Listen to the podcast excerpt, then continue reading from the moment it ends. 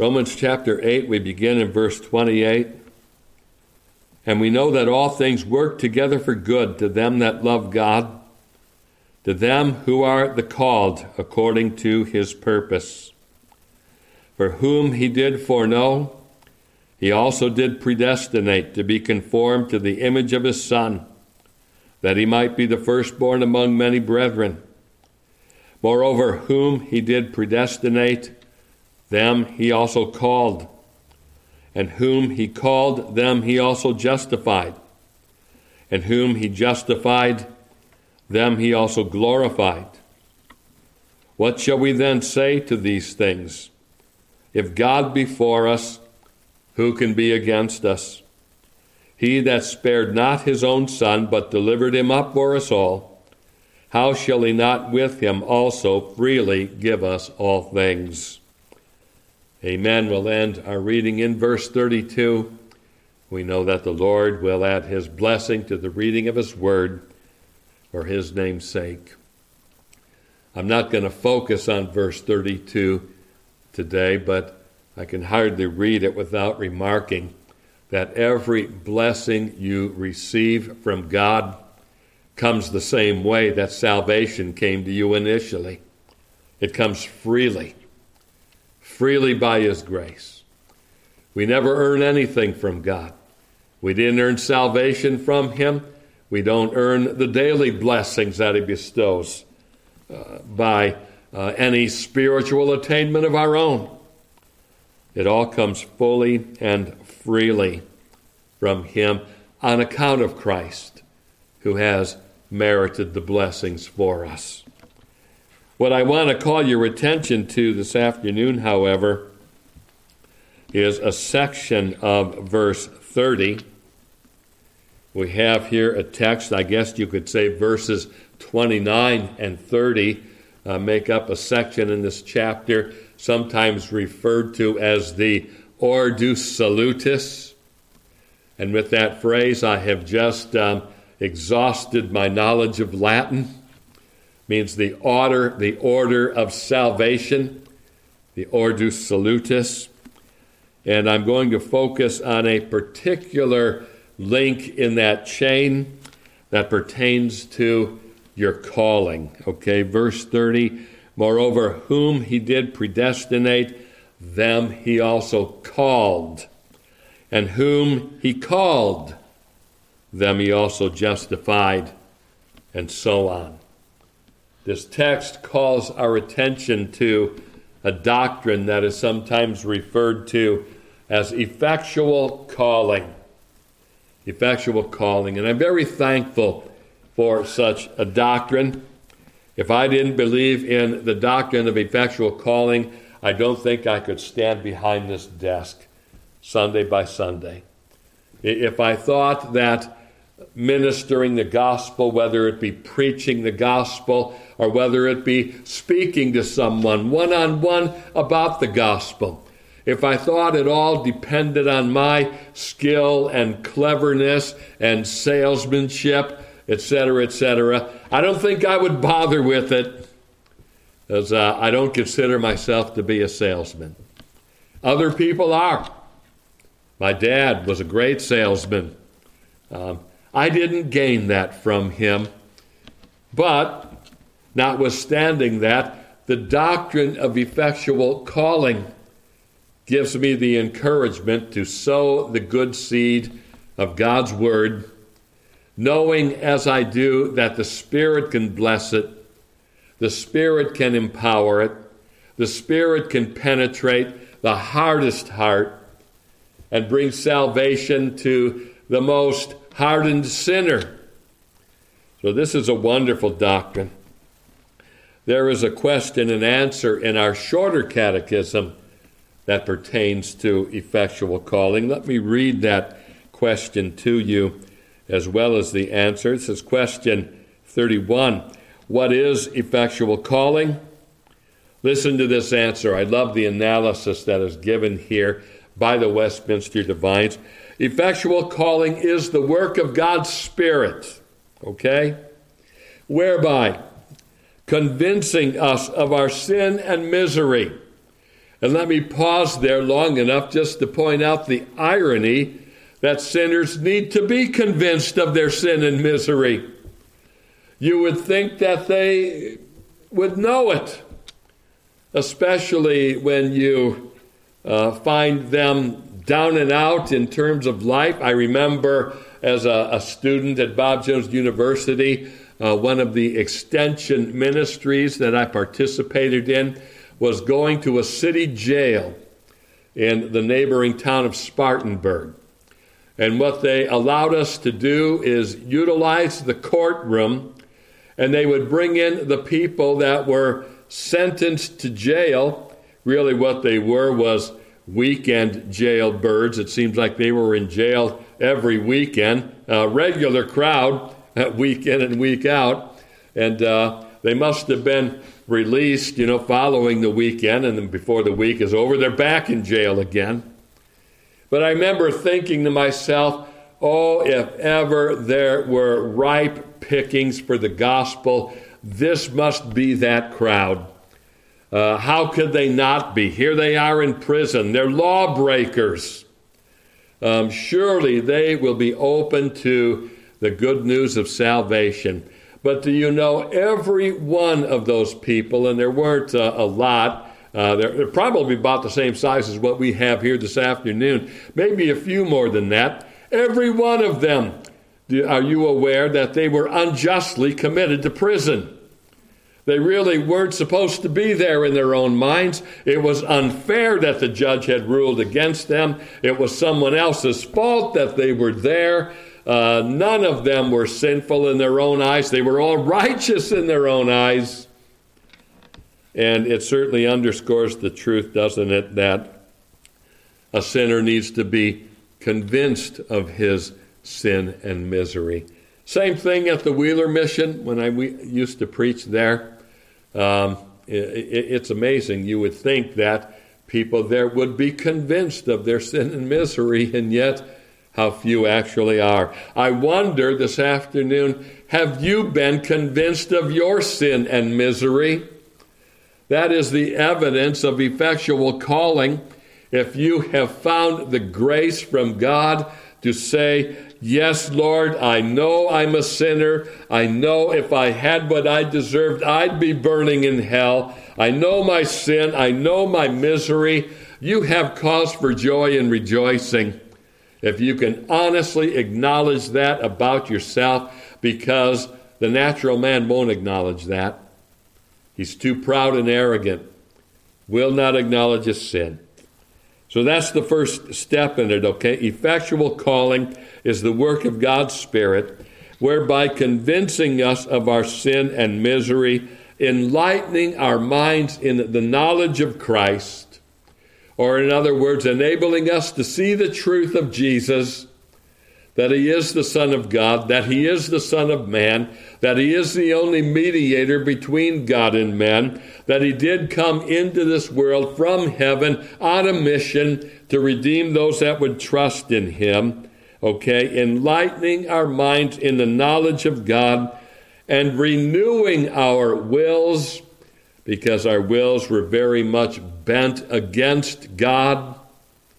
And yet, such is the power of the Spirit and this is why we sang from that 110th Psalm uh, a little while ago. Thy people shall be willing in the day of thy power. And when the Spirit moves on the heart of a sinner in an effectual way, then the will is not set aside, but it is renewed. Okay? Renewing our wills, he doth persuade and enable us to embrace Jesus Christ Note here, there is something that we actually do in salvation. Okay, it's not simply that I wake up and discover myself to be a Christian, so to speak. No, being convinced of my sin and misery, having my mind enlightened in the knowledge of Christ, having my will renewed, I exercise that will by embracing Jesus Christ as He's freely offered in the gospel. I'm glad to read this answer to the shorter catechism just now because it occurs to me, just as I'm standing here, that I have been given an assignment for the next issue of the current magazine, which is to write an article on the free offer of the gospel. Well, here's a resource I can draw from Jesus Christ freely offered to us in the gospel. So, in this 30th verse, and I'm borrowing now in large measure from an analysis of this answer that is given by Thomas Watson in his Body of Divinity. Highly recommend that book to you that are interested in theological reading. Thomas Watson's Body of Divinity was the textbook that Spurgeon used in his college for ministers. And really, what the Body of Divinity amounts to is an exposition of the shorter catechism, questions and answers. And so Thomas Watson notes that in Romans 8 and verse 30 is the golden chain of salvation made up of four links, of which one is vocation or calling. Them he also called. Calling is a new creation, the first resurrection. All things really do become new to those who are called in Jesus Christ. And he draws this distinction, and this is very common. This is not something that Thomas Watson invented, but he draws this twofold distinction between an outward call and an inward call. Something happens outside of us, something must happen inwardly within us in order for this effectual call to take place. When it comes to the outward call, what you have here simply is God's offer of grace to sinners. So, when you gained a saving interest in Jesus Christ, it would have been in response to an outward call. You would have heard somewhere along the way, be it in church, in Sunday school, uh, in your home, by your parents, by a neighbor, a friend, whoever, somebody would have been engaged in inviting you to come to Christ. This is the part that we play as Christians when it comes to effectual calling. We have no power to change a heart. We know that. That is supernatural. That is something only God can do. We can, however, give out the gospel, pass out gospel tracts, sow the good seed of salvation by grace through faith. So there's the outward call, inviting men and women to come and accept of Christ in salvation. And we know that many are called. And in fact, if we're doing our duty properly, we could say that most are called. If Christians are busily engaged in giving out the outward call, many are called, but not all are chosen. Many are called, but few are chosen. The question that naturally arises is how do I discern whether or not I'm one of those few? And the answer really isn't too difficult to surmise. Are you convinced of your sin and misery? Has your mind been enlightened in the knowledge of Christ? Do you find yourself willing to come to Christ, not just as a once and done kind of deal, but coming to Christ becomes a practice of life? The evidence of those that have responded, that are chosen, among the few that are chosen, is that they do exercise their wills in coming to Christ on a daily basis. This call, Watson notes, shows men what they ought to do in order to salvation and renders them inexcusable in case of disobedience. There won't be anyone that will be able to stand before God on Judgment Day and say, Well, I wanted to come and I did come, but you didn't choose me. So, God, it's your fault that I'm lost, not mine. Oh no, you are responsible for your actions. God will hold you responsible for your actions. On Judgment Day, it is men and women that give account to God. It is not God that gives account to them.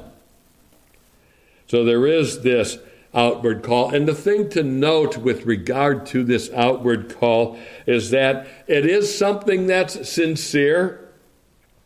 I think of the scene in Luke 19 and verse 41 where we find Christ drawing near to the city of Jerusalem, and he really did weep over the city. His heart was broken in the knowledge that they would reject him.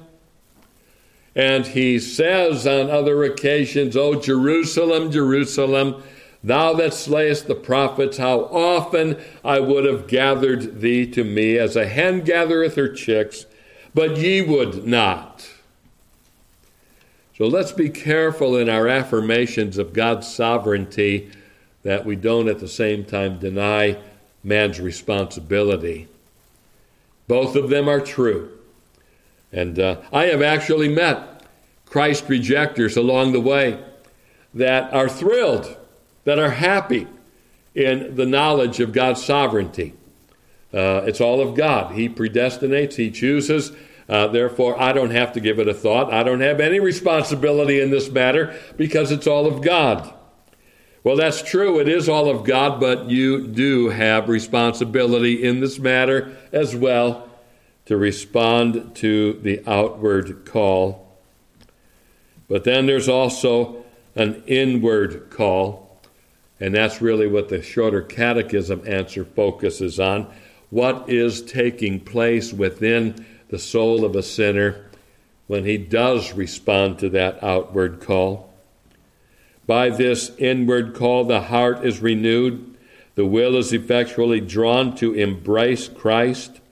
The outward call brings men to a profession of Christ, the inward, Thomas Watson notes, to a possession of Christ. Is he yours? Do you belong to him? Does he belong to you? Is he your all in all? Okay? Some points of analysis that Thomas Watson asks What are the means of this effectual call?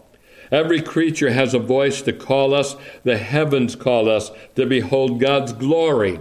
Psalm 19 and verse 1. And that, by the way, renders men inexcusable as well. Pardon me. The heavens declare the glory of God. Conscience calls to us. God, God's judgment calls us to repent. There are two means of our effectual call the preaching of the word, which is the sounding of God's silver trumpet in men's ears. God speaks not by an oracle, he calls by his ministers. Samuel thought it had been the voice of Eli only that called him, but it was God's voice, 1 Samuel 3 6. So perhaps you think it is only the minister that speaks to you in the word, but it is God Himself who speaks. And I would go a step further to draw the application beyond ministers of the word. You and I have the same opportunity to sow the good seed of that word and we can do so with the same expectation that God certainly can render that word effectual. Christ speaks to us from heaven through his word. Okay, as a king speaks by ambassadors, so God speaks by us as his ambassadors. Know that in every sermon preached, God calls to you and to refuse the message we bring is to refuse God Himself. So there is the preaching of the Word, the communicating of the Word, if you will. The other means of grace of our effectual call is the Holy Spirit.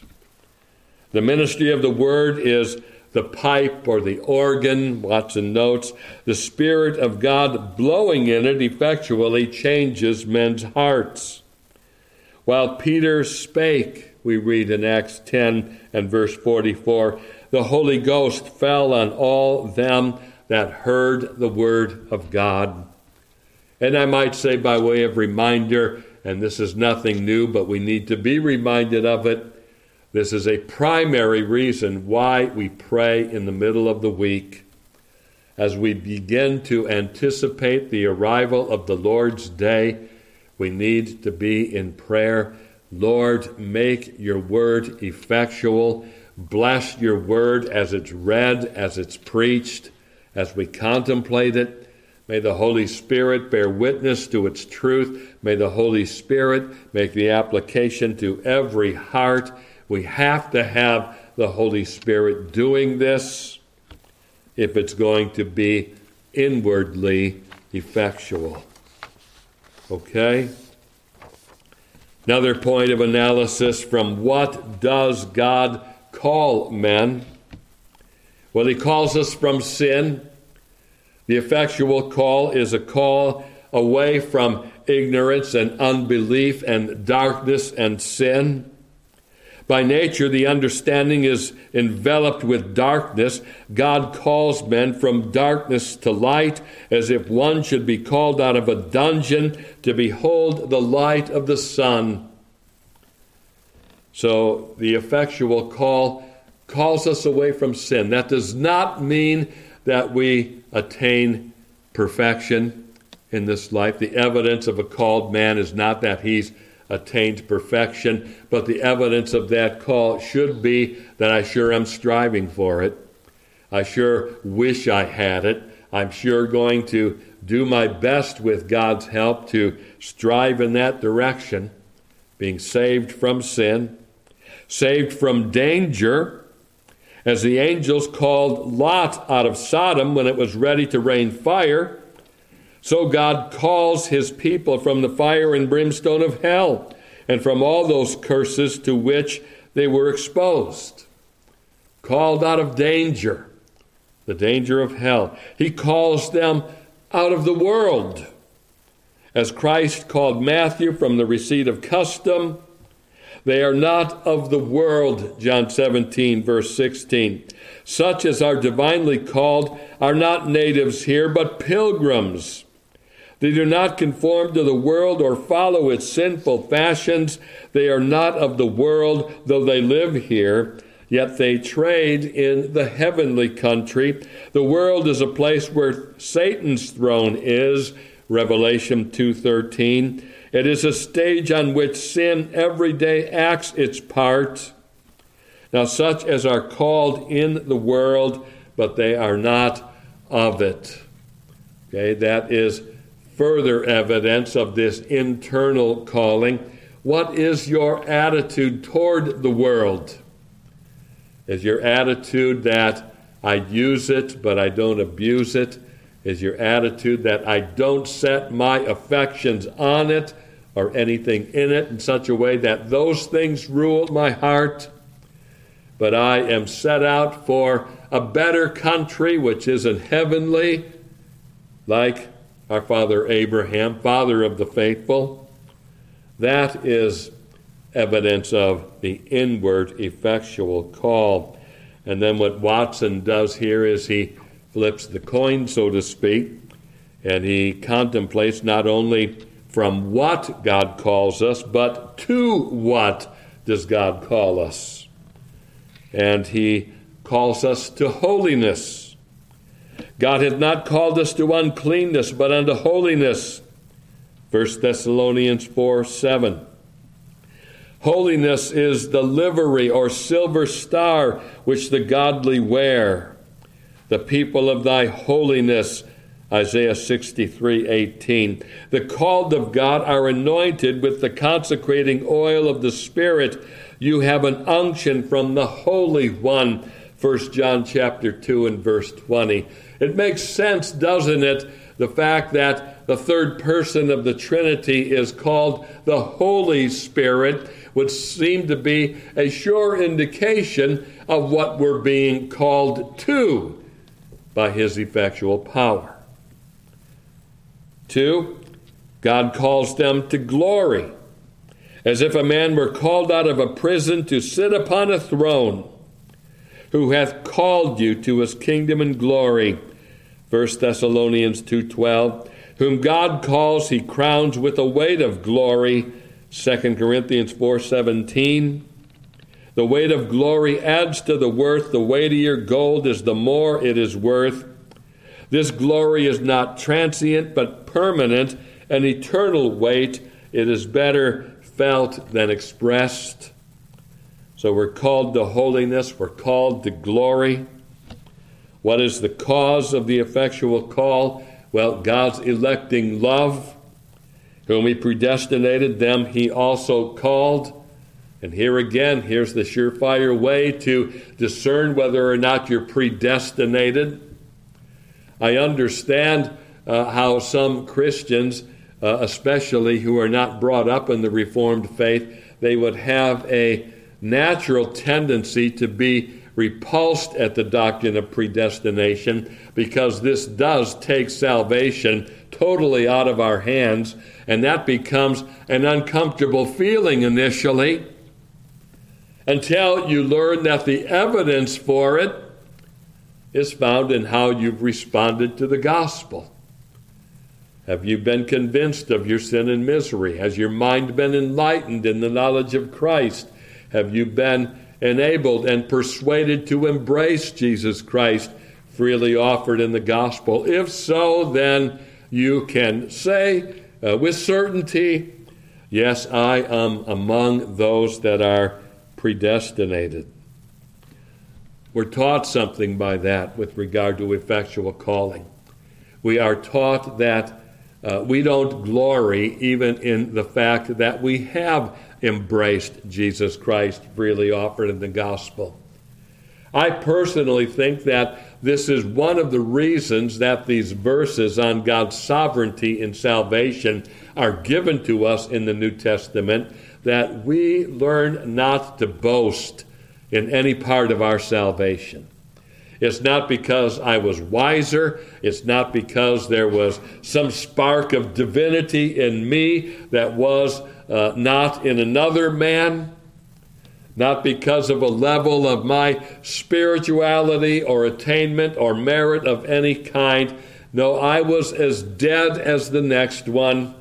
But I have responded to the gospel. I have, by the grace of God, embraced Christ as He's freely offered. But when I turn around and look at the, the, the door behind me through which I've entered, that door being Christ, I see written above the door, chosen of God, predestinated. And so I am taught not to glory even in the action that I performed in embracing Christ. That was by His grace also. Some characteristics of this call it's a powerful call, nothing short of resurrection power according to Paul in Ephesians chapter 1. Nothing short of the same kind of miracle that called Lazarus from the grave is the miracle that brings sinners dead in trespasses and sins to a saving knowledge of Jesus Christ. We could argue that it's a high calling, it's powerful and it's high. I press toward the mark for the prize of the high calling of God.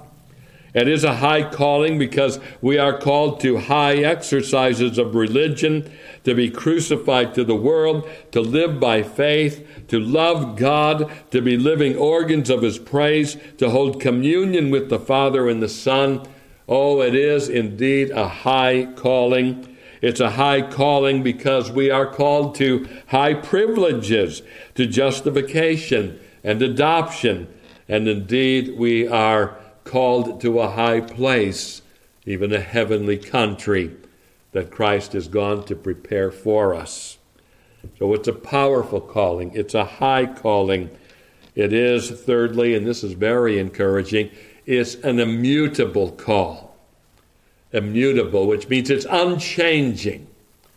We, we think of immutability, don't we, as an attribute of God. And indeed it is. He is unchanging, immutable. The gifts and calling of God are without repentance. Romans 11, verse 29. In other words, God will never single you out and say, I sure am sorry I called that person to salvation. What a sorry excuse of a Christian he turned out to be. Uh, no, uh, the devil may whisper in your ear that that's what God thinks, but that is not God's mind or attitude. The gifts and calling of God are without repentance, and Paul is speaking here. That's in Romans 11 29. He's speaking from God's perspective. God is not sorry that He called you to be His. He set His love on you, and He will not lose you. He paid too high a price for you, and you will never be lost. The gifts and calling of God are without repentance. And so, in typical Puritan fashion now, Thomas Watson concludes his analysis with what are sometimes referred to as the practical application or the uses of this doctrine of effectual calling. Use one, see the necessity of the effectual call. A man cannot go to heaven without it. First, we must be called before we are glorified, Romans 8:30. A man uncalled can lay claim to nothing in the Bible but threatenings. A man in the state of nature is not fit for heaven, nor man that a man in his faith and his rags is fit to come into a king's presence. A man in his natural state is a God hater, and is he fit for heaven? Will God lay his enemy in his bosom?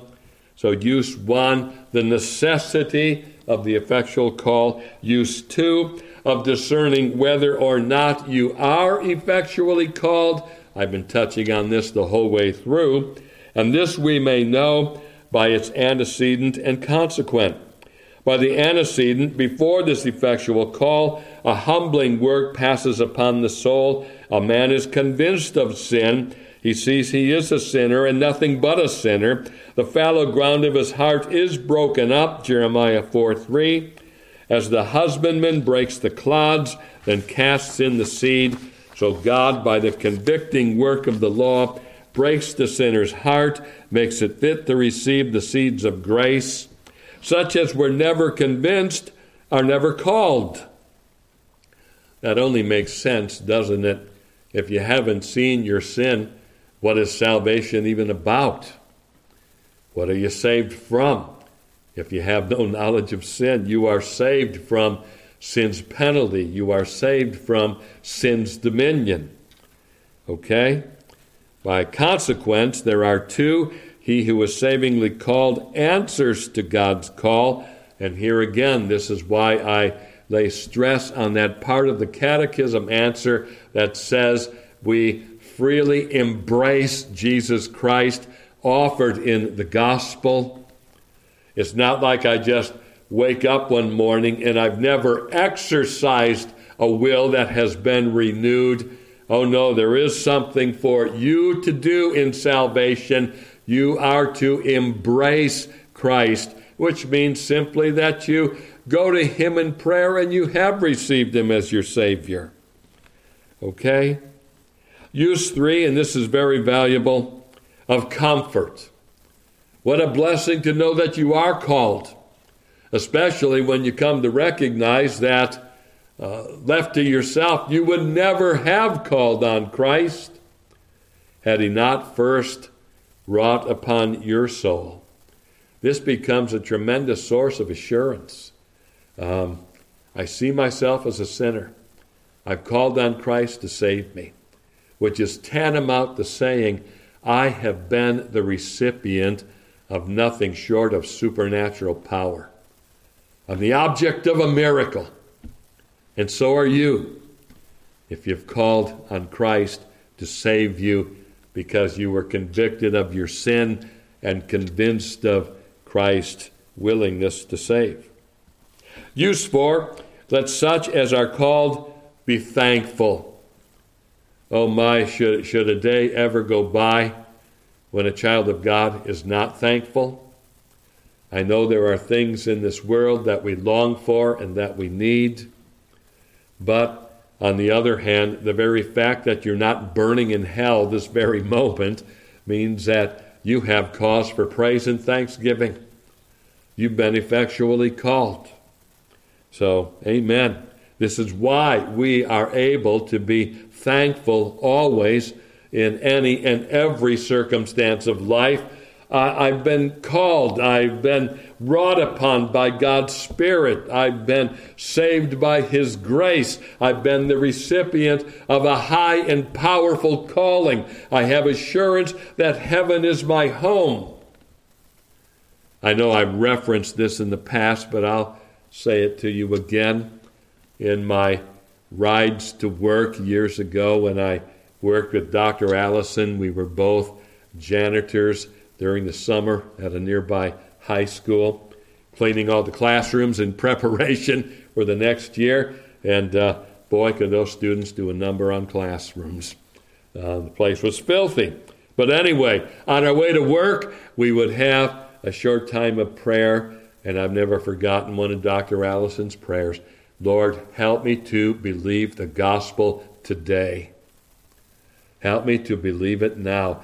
Help me to exercise my faith because if I can have my mind and heart stayed on Christ, stayed on how blessed I am in Christ, in His grace, calling me and giving me high and holy privileges, if those can be the things that rule in my heart, then I'll be ready for whatever the world throws at me, Lord. Just help me to rejoice in Thee because of so great salvation. Okay? Use 5 to the called, and this comes by way of challenge we are challenged to walk worthy of this high and heavenly calling. I beseech you that ye walk worthy of the vocation wherewith ye are called. Ephesians chapter 4 and verse 1. Which means then that we are to walk compassionately. We are to walk uh, holy lives, okay? Yours is a holy calling. You are called to be saints. Show your vocation by a Bible conversation. So, amen. Some verses then, and I'll close with these that pertain to this high and heavenly calling. 1 Corinthians 16 9. Paul says, For a great door and effectual is opened unto me, and there are many adversaries. And whenever you see that word effectual in the New Testament. You are talking in the realm of something that is supernatural. Supernatural power. A great door and effectual is open unto me. In other words, I'm preaching the gospel and God is calling sinners to salvation. Galatians 2 and verse 8 Paul testifies, For he that wrought effectually in Peter to the apostleship of the circumcision, the same was mighty in me toward the Gentiles. Ephesians 3 and verse 7 Whereof I was made a minister according to the gift of the grace of God given unto me by the effectual working of his power. And here's one that I love because it pertains to every one of us here, uh, and, and it pertains to us as a church. Ephesians 4:16, from whom the whole body, fitly joined together and compacted by that which every joint supplieth, according to the effectual working in the measure of every part, maketh increase of the body unto the edifying of itself in love. I remember Dr. Cairns telling us he felt that that text was uh, too much for him. How do you begin to comprehend it and break it down? Um, well, this much I can say it applies to us all. We all have a part to contribute to the building up of each other in the body of Christ, and this is made effectual by God's calling. And as this happens, the body makes increase unto the edifying of itself in love. What a blessing. 1 Thessalonians 2:13 For this cause also thank we God without ceasing, because when you received the word of God which ye heard of us, ye received it not as the word of men, but as it is in truth the word of God which effectually worketh also in you that believe. Here's another test of the effectual call. What is your attitude toward the Bible? What is your attitude toward God's Word? Uh, is, a, is it a book of editorial opinions that was crafted together by some chief editor? Or do you perceive it to be what the Thessalonians perceived it to be, which is the very Word of God? If that is your attitude, that is evidence of this work of the Spirit having been wrought on your heart effectually. And then finally, Philemon chapter 1 and verse 6 that the communication of thy faith may become effectual. Oh my, here's something we can take to prayer. Lord, help me to communicate my faith, and when I communicate it, Please, Lord, make it effectual. And Paul tells us, he gives us a clue here as to how this will happen. Uh, I'll read the whole verse again. That the communication of thy faith may become effectual by the acknowledging of every good thing which is in you in Christ Jesus. As I acknowledge before others my knowledge and assurance that I am blessed in the Lord with salvation and am thankful to God for so great salvation, that becomes a mode of communicating my faith. And oh, may the Lord make such communication effectual, powerful. So there you have, in brief summary form, the doctrine of effectual calling the glorious doctrine in the New Testament, and one that is certainly borne out by the truth of God's Word, and I hope and trust is borne out also in your experience. Let's close then in prayer. Let's all pray. O Lord, as we bow in thy presence now and bring this meeting to a close, we thank thee for the gracious work that Thou hast wrought upon our hearts, convincing us of our sin and misery, enlightening our minds in the knowledge of Christ, subduing our rebellious wills, renewing them, and convincing us of Christ, enabling us to embrace Him as He was freely offered in the gospel. O Lord, may this call continue to be effectual in our hearts and may it be initially effectual in the heart of anyone here who perhaps has not yet experienced it. We pray in Jesus' name. Amen.